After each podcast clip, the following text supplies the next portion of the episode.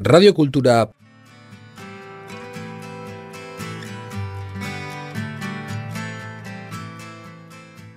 Puntu eus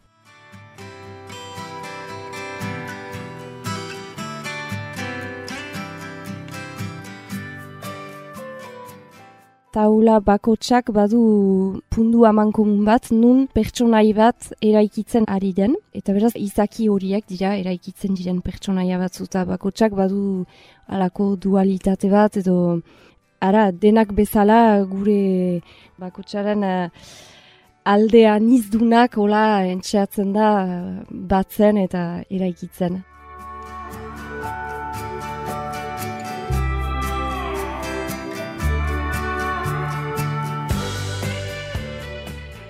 Arantxalan deitzen naiz.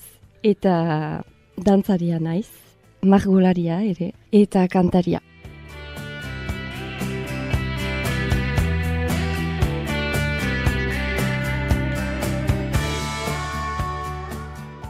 Orain arte bereziki dantzan ibiliniz, eta konfinamendu garaian arte plastikoekin behiz lotura egin nuen, erakusketa bat enkari eh, hasi nintzen behiz zinduan eta mahazkian. Eta um, lan zama baten ondotik, beraz, erabaki nuen lan hogen erakustea. Eta um, proiektuak pixkanaka um, eldu direlarik edo sortzea erabakitzen dutalarik, beraz, hor antolatzen iz, uh, ara batzutan bat dira EPEak, beraz, dantza ikusgarri bat biltzen delarik, be prestatzen iz dako, hilabete bat aintzin edo Oja. Eta gero, gero berdin, be, konzertu bat balin bada, edo egipikak balin badira, edo erakusketa bat balin bada. Ara, elburu bat balin bada antolatzen iz uh, albezain urbil prestatzen. Eta ez balin badut deus, da elduden bezala. Gero ere gertatzen alda zerbait astea, eta azken finean etzen egun hona horren egiteko. Beraz, uh, ez da sekulan deus galtzen, baina... Uh, baztertzen dut eta behiz hasten dut edo egokitzen dut lana eta oja.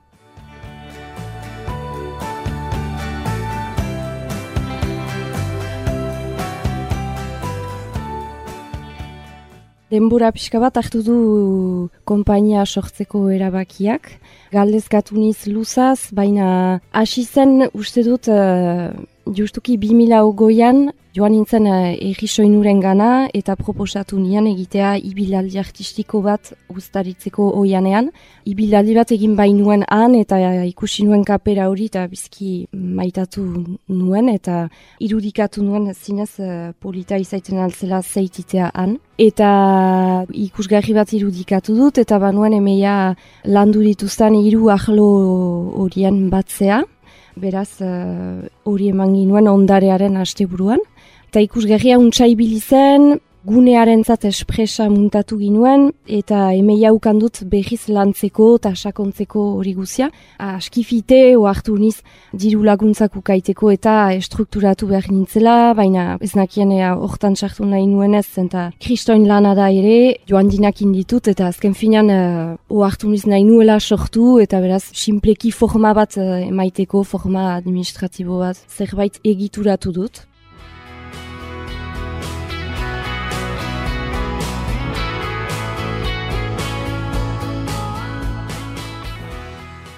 Galabena kompainiaren bulegoa aurkeztuko dautzuet, beraz uh, lehen dakari badugu Sandra Posulu, idazkari amandanen, eta um, diru zain mai Eta, ara, aurtzaroko lagunak dira. Eta um, lankide bezala izakiak proiektuan musikariak Eki Lambert eta Pierre Sangla.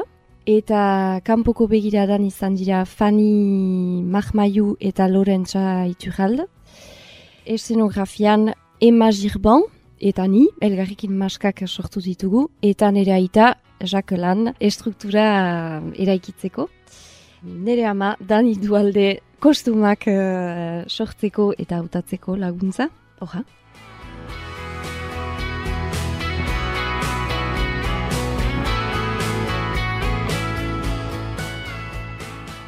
Izena, ibiliniz hola, sekatzen iztegiak uh, behiratu ditut, izen hainitz jadanik hartuak ziren, eta eruriniz alabenaren gainean, eta alabena da alabaina, baina euskalkian ai hori e bilakatzen da. Eta atxemaiten duen, uh, simpleki sonatzen zuela, aia ere piskat uh, misteriotsua atxemaiten dut, spaitakigu ze ahlo tazari giren, eta eraberean uh, alabaina hitzak edo alabena hitzak um, oposizio bat uh, adierazten du, edo haintzinetik heldu den zerbait uh, galdezkatzen du berriz.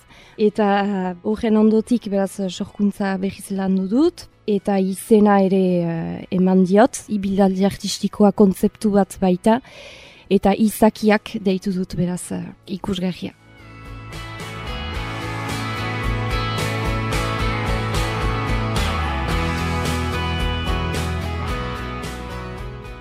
Hasi nintzen improvisatzen estudioan, nola, eta mm, filmatzen nintzen, eta bideoak begiratuz atera zen uh, olako izaki bat, justuki, eta hortik abiatu nintzen, eta gero pixkanaka mm, garatu nuen gestu gala, eta gero pixkanaka ikusgarria muntatu da, eran nahi baita, pixkat dena nahasi da, oinahia zen uh, improvisak eta hori dantzan, eta gero ondoko dantzaren zat, margolan batetik abiatu nintzen, nire margolan batetik, hor oinahi aldatu da, eta azken dantza kantu batetik abiatu da. Eta gero izan da ere margolan bat eh, sortu dutala dantza batetik abiatuz. Bo, hola erantzuten dira gauzak, Dut dela pixka bat be hizkuntza desberdinak mintzatzen dituzularik bezala, uartzen zira ejan nahi duzun gauza berezi horrentzat hitz hori egokiago izanen dela hizkuntza hortan eta beste hizkuntzan beste hitz bat izanen da, bon, ala, horako zerbait.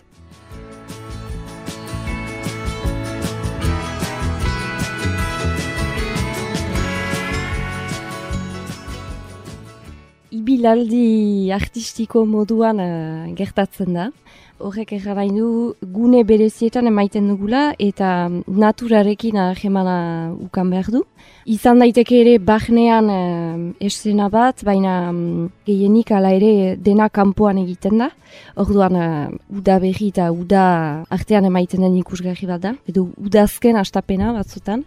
Orduan, eh, espazio desberdinak badira eta espazio batetik bestera ibiltzen gira eta espazio bako txan zerbait gertatzen da. Dantza, musika, margolanak, Oja, beraz ikusgarria egokitzen da gune bakotxari eta um, eszenan ordena ere aldako jada zentzua dueno, aldiz, zentzua artistikoa atxiki behar du eta egokitzen da beraz gune bakotxari.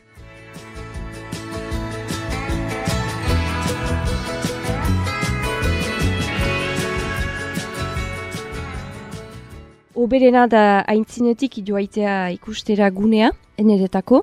Gero argazkien bidez ere ikusten albadut zendako ez. Hor, lehen aldiko zemanginuelarik, ustaritzeko janean, lehen entxegu horrentzat, hiru egun pasagin nituen tokian bertan sortzeko gunearen arabera. Baina hor, trama idatzia da, beraz lan gutiago bada, naiz eta tokiari egokitu. Kasu batzutan, dependitzen du zer dutan ditaiken ikusgarria, baina kasu batzutan bezperan joan beharko ginuke egokitzeko, eta beste kasutan uh, egunean bertan uh, egingarria da. Gero ere, um, zinez ustuz gauaz ere beste dimentsio bat hartuko lukela ikusgarriak, hori ere posible da.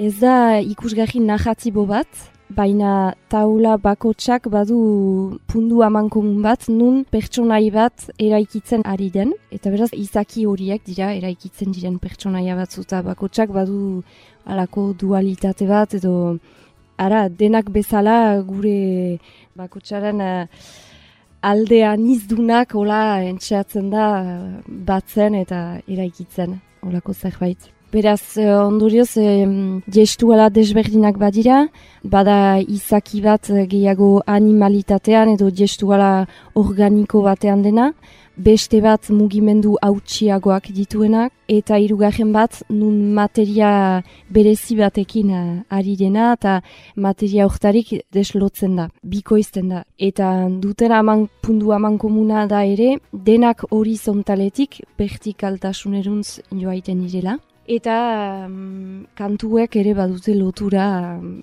gai horrekin edo pertsonaia horiekin.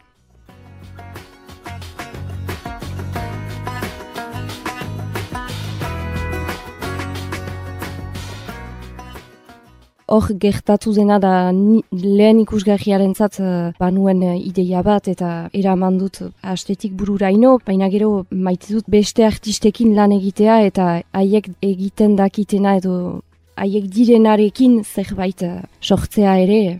Bakarrik egitea gauzak bizkiuntza da eta berazgarri da, baina momentu batez ere baduzu behar be beste artista batekin trukatzeko eta mutualki be elgarra aberasten zira, fe. Urra, beraz urako joan dinak eh, interesgarriak atxemaiten ditut.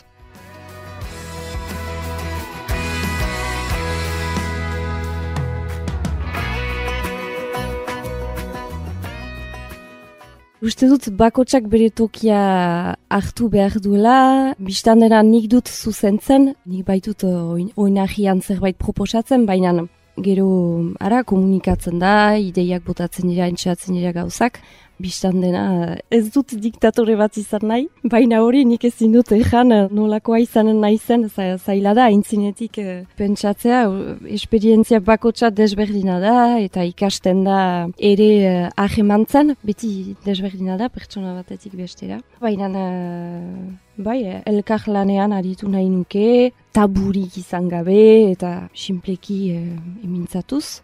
Oja, eta zerki inspiratzen dauen, be guziak, egin nahi dut, e, dozen gauza izaiten ala, espazioa, e, jendearen arteko ahemanak, e, gure paisaiak, e, gorputzak uste dut lotura egiten duela pixka bat denen artean, nire lan egiteko maneran. Oja,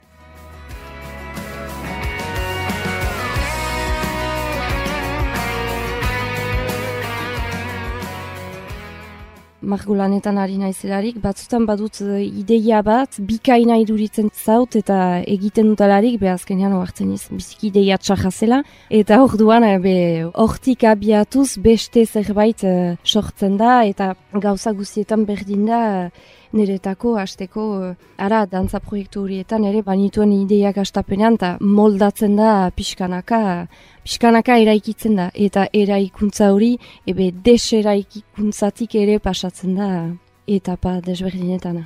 Gal egiten du eh, zorrotzegia ez izaitea ere eh, astapeneko ideiari ez da sobera lotua egon behar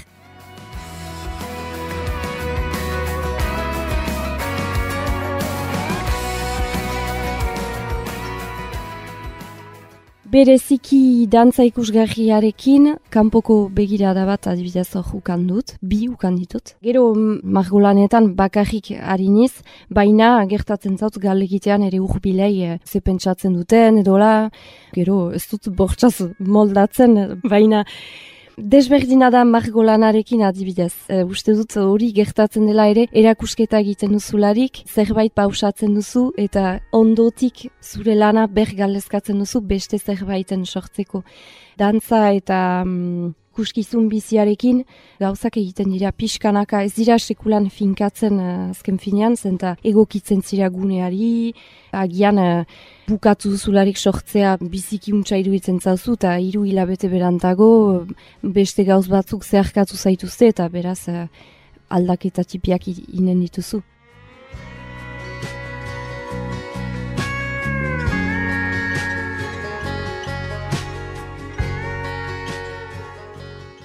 Behiz etortzeko konpainiari buruz, adibidez, sorkuntza baten iteko, moldatzen zira ere dituzun ahalekin, eh, adibidez, zuk sortu szenografia edo hor adibidez erabili dut, ere saldu dituzan margolanak eta margotzen duen txerta batzuetan, diru hori erabili dut ere materiala zerbait uh, erosteko, Bon, gero, ala, astapen, astapena da, beraz, bortxaz zure sakeletik e, zartzen duzu zerbait. Fe.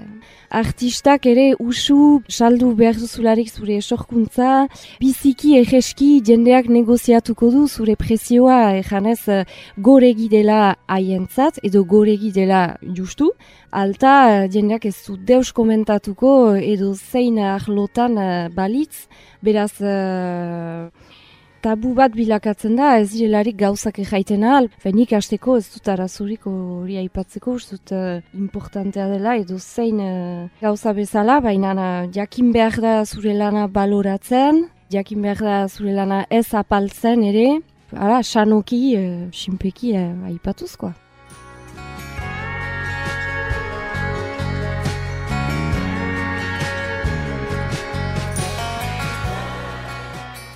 Nik Euskara eta Frantsesa ditut tipidanik, beraz, bi hizkuntzekin ibiltzen beti. Hala ere kantuak Euskaraz idazten ditut, naturalki hola etorri baitirat. Ez dut galdera pausatu ene buruari egia ezan.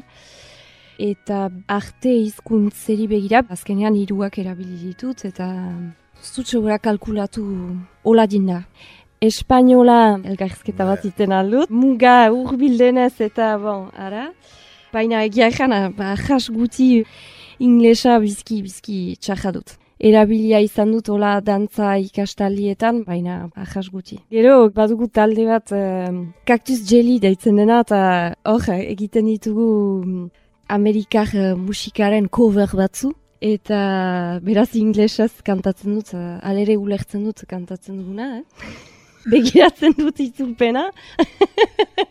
Hauzkera ez da, bora, akzentu batekin, baina hor da ustut nire inglesaren praktika bakarra.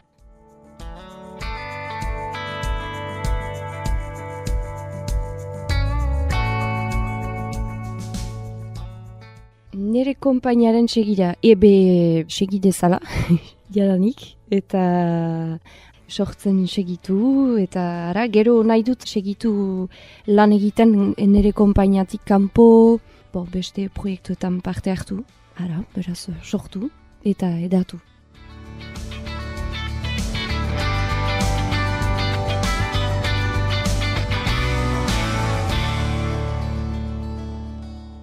Radiokultura puntu